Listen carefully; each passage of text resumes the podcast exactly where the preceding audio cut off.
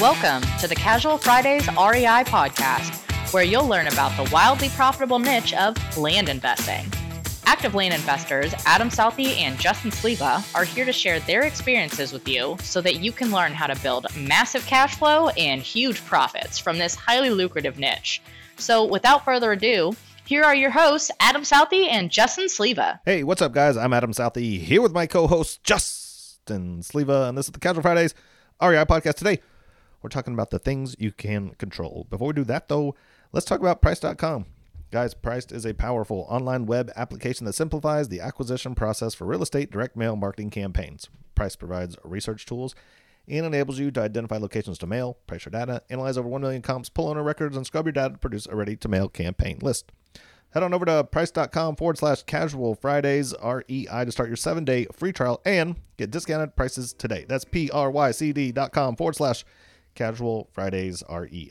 Happy Friday, sir. Hey, happy Friday. It looks kind of feels like we're doing a, a theme here unintentionally. Got a train coming by. It's been a while since I've heard this train. it's always there. Yeah, we got intentionally like building this like these the last couple weeks have kind of followed suited about, you know, like getting through that new year, new me, it's over and like how you control the discipline piece of that. What what uh the little things getting hung up on little things and it kind of feels like we got this theme going. And I don't know if it's just uh helping ourselves get pushed through or something we're seeing amongst the crowd of people that are around us or what that has to do.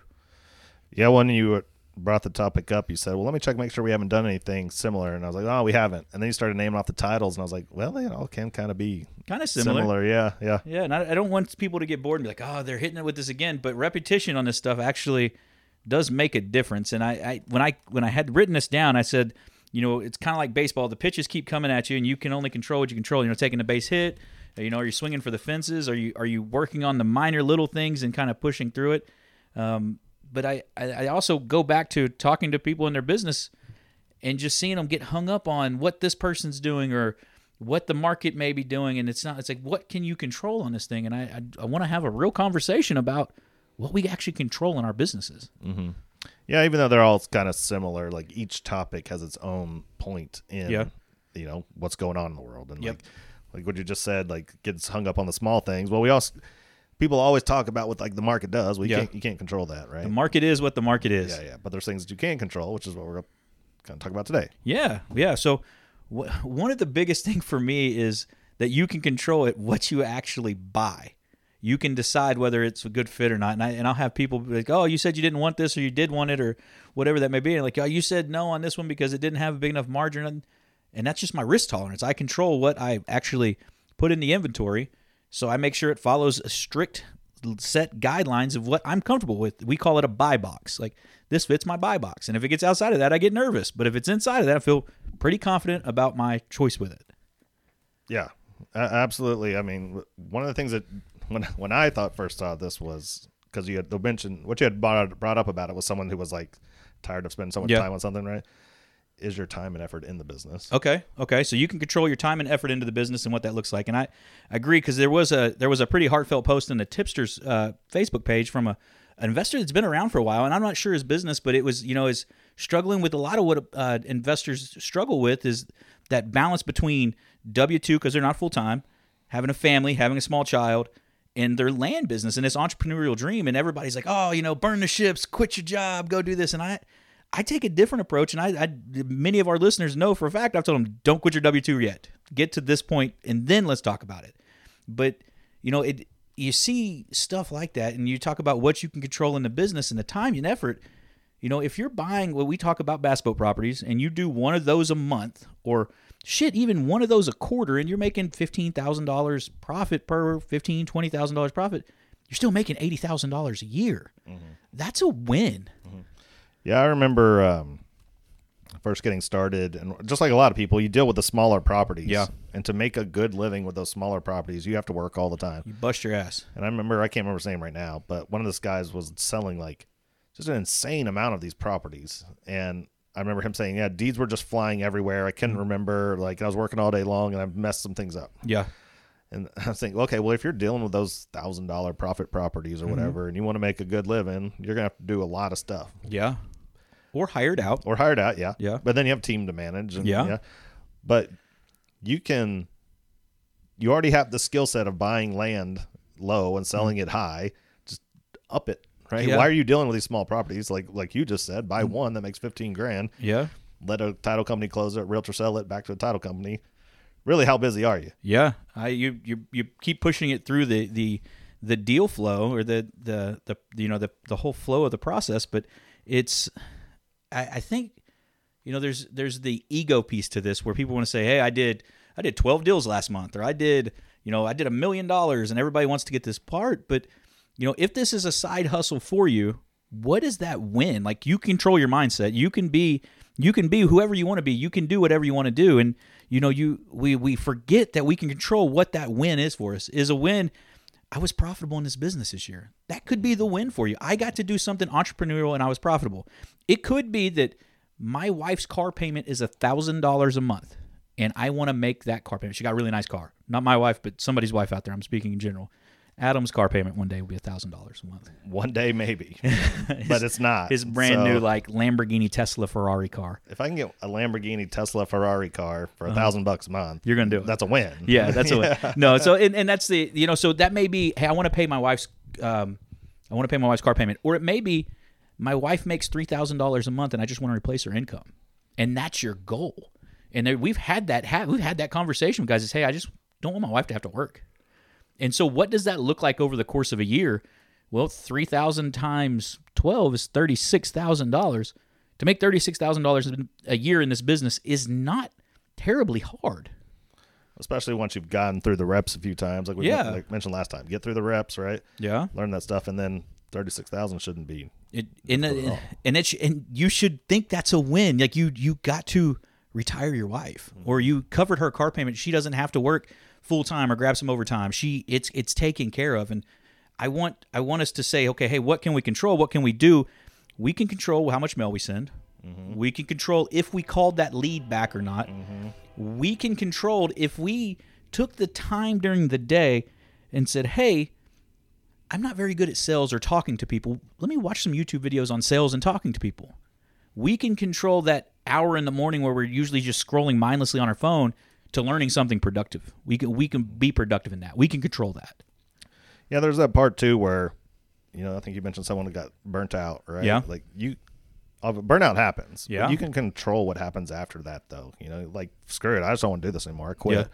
Or do you take the time and, you know, you control whether you can hire someone out. Yeah. Or you can control like what you what you don't like about the business that's wearing you out. You can Oh. get you can get rid of that, right? So You I, I want I'm gonna stop. I'm gonna cut you off, and I hate to do that to you, but you you brought up a great point, and I want to chase it down.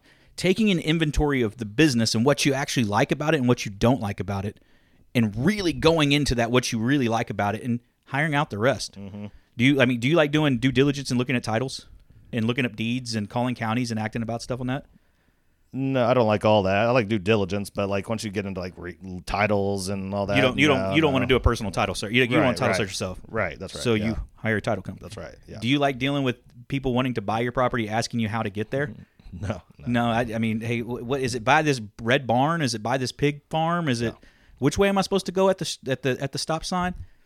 Hire a realtor. You know, those those are those are simple, easy ones. But you know, if it's if it's you don't like calling sellers back or buy uh, people selling to you, hire somebody to call them back for you. I think it's probably the most common one. Obviously, I'm just guessing, but the common one is dealing with the haters Yeah. getting screamed at. Yeah. I don't like that at all. So let me, let me flip the script because this is going to sound totally different than what anybody said. So learn how to buy on market Yeah. and force appreciation. Yeah. I was thinking about that at the gym today. I was like sitting there riding the bike after leg day, just getting. Wind. I was like, you know what? I really don't like getting yelled at, so I have Peyton there. But if I didn't have Peyton there, what would I do? Mm-hmm. I mean, I huh? I just buy online on market. You know, those sellers are really happy to sell, and the property's usually a pretty. It's I'm not fixing as much stuff. So how do I make money doing that? Well, I got to force appreciation.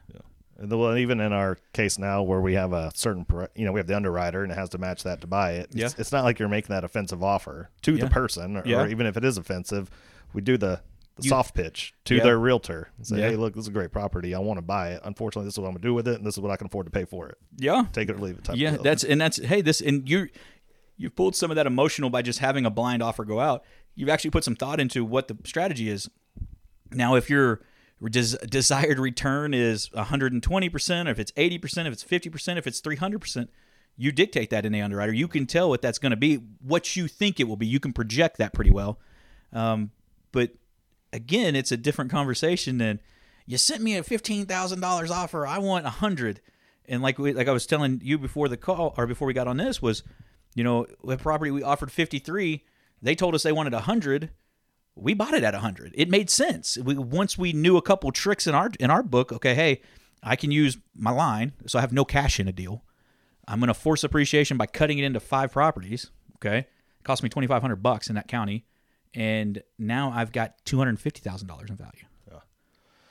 I don't know who wouldn't take that. no but when you look at it as it sits it's buy for 100 sell for 150 mm-hmm. still a good deal still bought mom's car for the year but it's it's it's a, just a different way to play with the same product mm-hmm. All these things control. When you really break it down, there's not much you can't control. Yeah. I mean, you you can't control when you do send blind mailers how someone's going to react. You can't that's and that's the biggest thing i think people yeah. get, don't get on is like we i tell people all the time and i know you've had these conversations is i can buy the best fishing pole i can have the best boat i can get the best lures in the world. Doesn't mean that every time i cast i'm going to catch a fish. Mm-hmm. and so that's all we do. We send out a thousand casts at once. Hope we get one back. You know right now the numbers are in that 2 to 2500 to get one.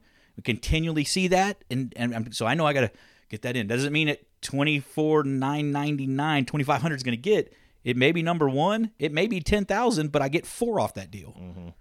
yeah it's never linear. It's never I, hey i sent 2500 i bought one. Sent yeah. another 2500 i bought another yeah. right? It's i sent 5000 i didn't buy anything. Then i sent another 5000 i bought four. Yep. You know it's i agree i agree and it's and that's the the fun part about this business but you can't control it. That's the yeah. unknown. I can put the right letter out i can get the data the right way and and get closer to the avatar that i want to buy but that's all I can do. You know, I can't I can't make that opportunity pop up on the other side. I can't make that person open the letter.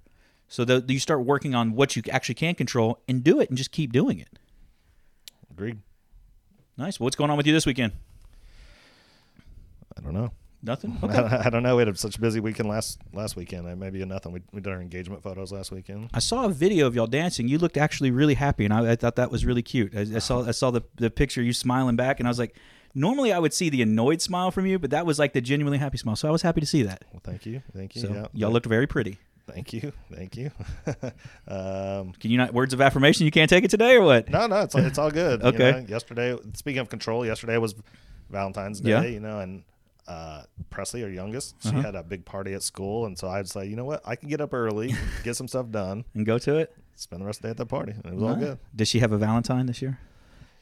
So she had, uh, I don't know, at least two, but she's mean to boys, you know. Okay. And so they they finally gave up, and she told them, my mom won't let me date, and so I can't date. I'm nine. I'm Yeah, sorry. 10. Oh, She's she's 10. 10 now. Yeah, she's 10 now. okay. yeah. So Jordan had her first Valentine, and we asked her. She goes, "This boy asked me to be his Valentine." I said, "Okay, great. Do you want to go get him like a gift, a balloon, a hat, or something?" She's like, "Uh, I don't know." And so she comes home with a box of chocolate and a balloon yesterday.